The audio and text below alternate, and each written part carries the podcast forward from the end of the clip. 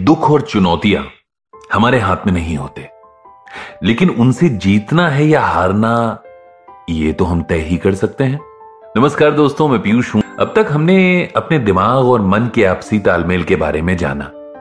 इस भाग में बात होगी हमारे कष्टों के बारे में, कि सबसे पहले तो हमें हालातों की वजह से तकलीफ़ होती है। कभी अपने तो कभी अपनों के दुख हमारे लिए कष्ट बन जाते हैं। ये वो परेशानियाँ हैं जिन पर हमारा बस नहीं चलता।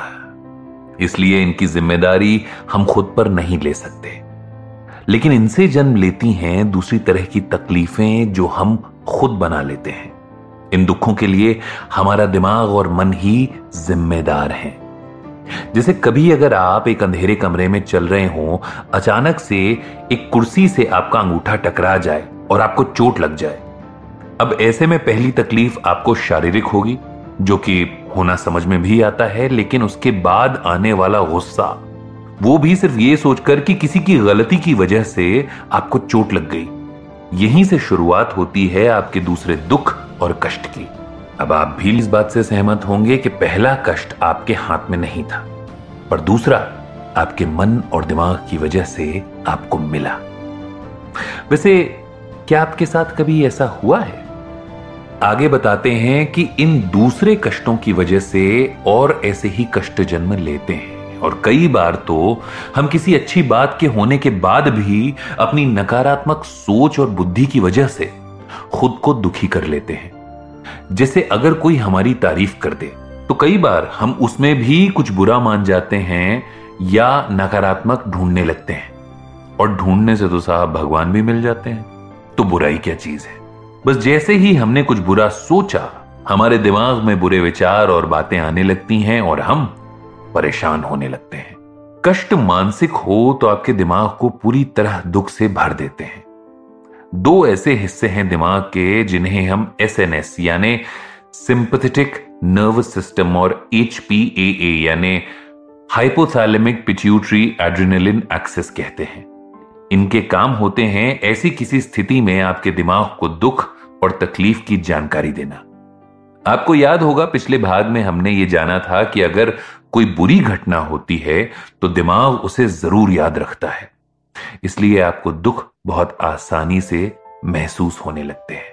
एक बात बताइए, सुबह उठने के लिए अलार्म का इस्तेमाल करते हैं आप? ठीक वैसे ही एक अलार्म आपके दिमाग में भी बजता है, जो ऐसी किसी बुरी परिस्थिति या दुख में और ज़ोर से बजने लगता है। जिससे आपके दिमाग को लड़ने या भागने का रास्ता दिखाई देने लगता है। कारण जो भी हो एमिकडेला नाम का हिस्सा आपके दिमाग में अलार्म को बजाने का काम करता है, जिससे थैलेमस आगे संदेश भेजता है आपके दिमाग के और हिस्सों में, ताकि न्यूरो का संचार बढ़ जाए। एसएनएस भी बाकी के शरीर में संदेश भेजने लगता है ताकि वो शारीरिक तौर पर भी तैयार रहे। और अंत में हाइपोथैलेमस स्ट्रेस हार्मोन के संचार को बढ़ा देता है। इन सब के बाद आता है एक्शन का आदेश। अब आपका दिमाग पूरी तैयारी के साथ होता है और एसएनएस किसी क्रिसमस ट्री की तरह जलने लगता है। या यूँ कहें कि आपके पूरे शरीर और खून में तेज़ी आ जाती है और दिमाग ऐसे में खुद ब खुद परेशान होने लगता है। एपिनेफ्रिन नाम का हार्मोन आपके बीपी को बढ़ाने का काम करता है। इसलिए आपने सुना होगा कि चिंता और दुख की वजह से ब्लड प्रेशर यानी बीपी ऊपर नीचे हो जाता है। ये कोई अच्छी बात नहीं है। पर दिमाग और शरीर के बीच ऐसा ही गहरा संबंध है कि एक दूसरे को प्रभावित करने लगते हैं। आपकी आँखें बंद होने लगती हैं, शरीर में खून तेज़ी से चलने लगता है, सांस की नली भी बढ़ने लगती है, जिसकी वजह से सांस भी तेज हो जाती है। ये वो स्वाभाविक बातें हैं जो हम सबके साथ कभी ना कभी ज़रूर होती हैं। लेकिन कितनी बार और कितनी देर के लिए यह निर्भर करता है आपके दिमाग और मन पर। अब तक आपने सुने कई सारे नाम, जिनको बोलने और समझने में कठिनाई हो रही होगी। इसलिए दिमाग के कुछ हिस्सों के बारे में बताया है। पहला है प्री फ्रंटल कोटेक्स यानी पीएफसी ये आपके लक्ष्य तय करने में आपकी मदद करता है। इसके बाद आता है एंटीरियर सिंगुलेट कॉर्टेक्स यानी ए सी सी यह आपका ध्यान भटकने से रोकता है और आपकी सोच और महसूस करने की शक्ति को एक साथ बाँध कर रखता है। तीसरा है थैलेमस जो एक स्टेशन की तरह होता है, जहाँ से सभी संदेश अपनी जगह तक पहुँचाए जाते हैं। चौथा है हाइपोथैलेमस जिसका काम होता है ज़रूरी न्यूरोट्रांसमीटर्स को दिमाग में समय समय पर पहुंचाना। इसके बाद है हिपोकैंपस जो आपकी पुरानी यादों के आधार पर आपको आने वाले खतरे के बारे में बताता है। पांचवा है एमिकडेला जिसके बारे में हमने अभी चर्चा की। ये आपके दिमाग का वो अलार्म बटन है जो खुद बचता है जब भी किसी तरह की कोई भावनात्मक चुनौती या समस्या आती है। ये तो सिर्फ़ कुछ हिस्से हैं। अगर ऐसे ही पूरा दिमाग समझा जाए तो शायद समय और समझ दोनों ही कम पड़ने लगेंगे।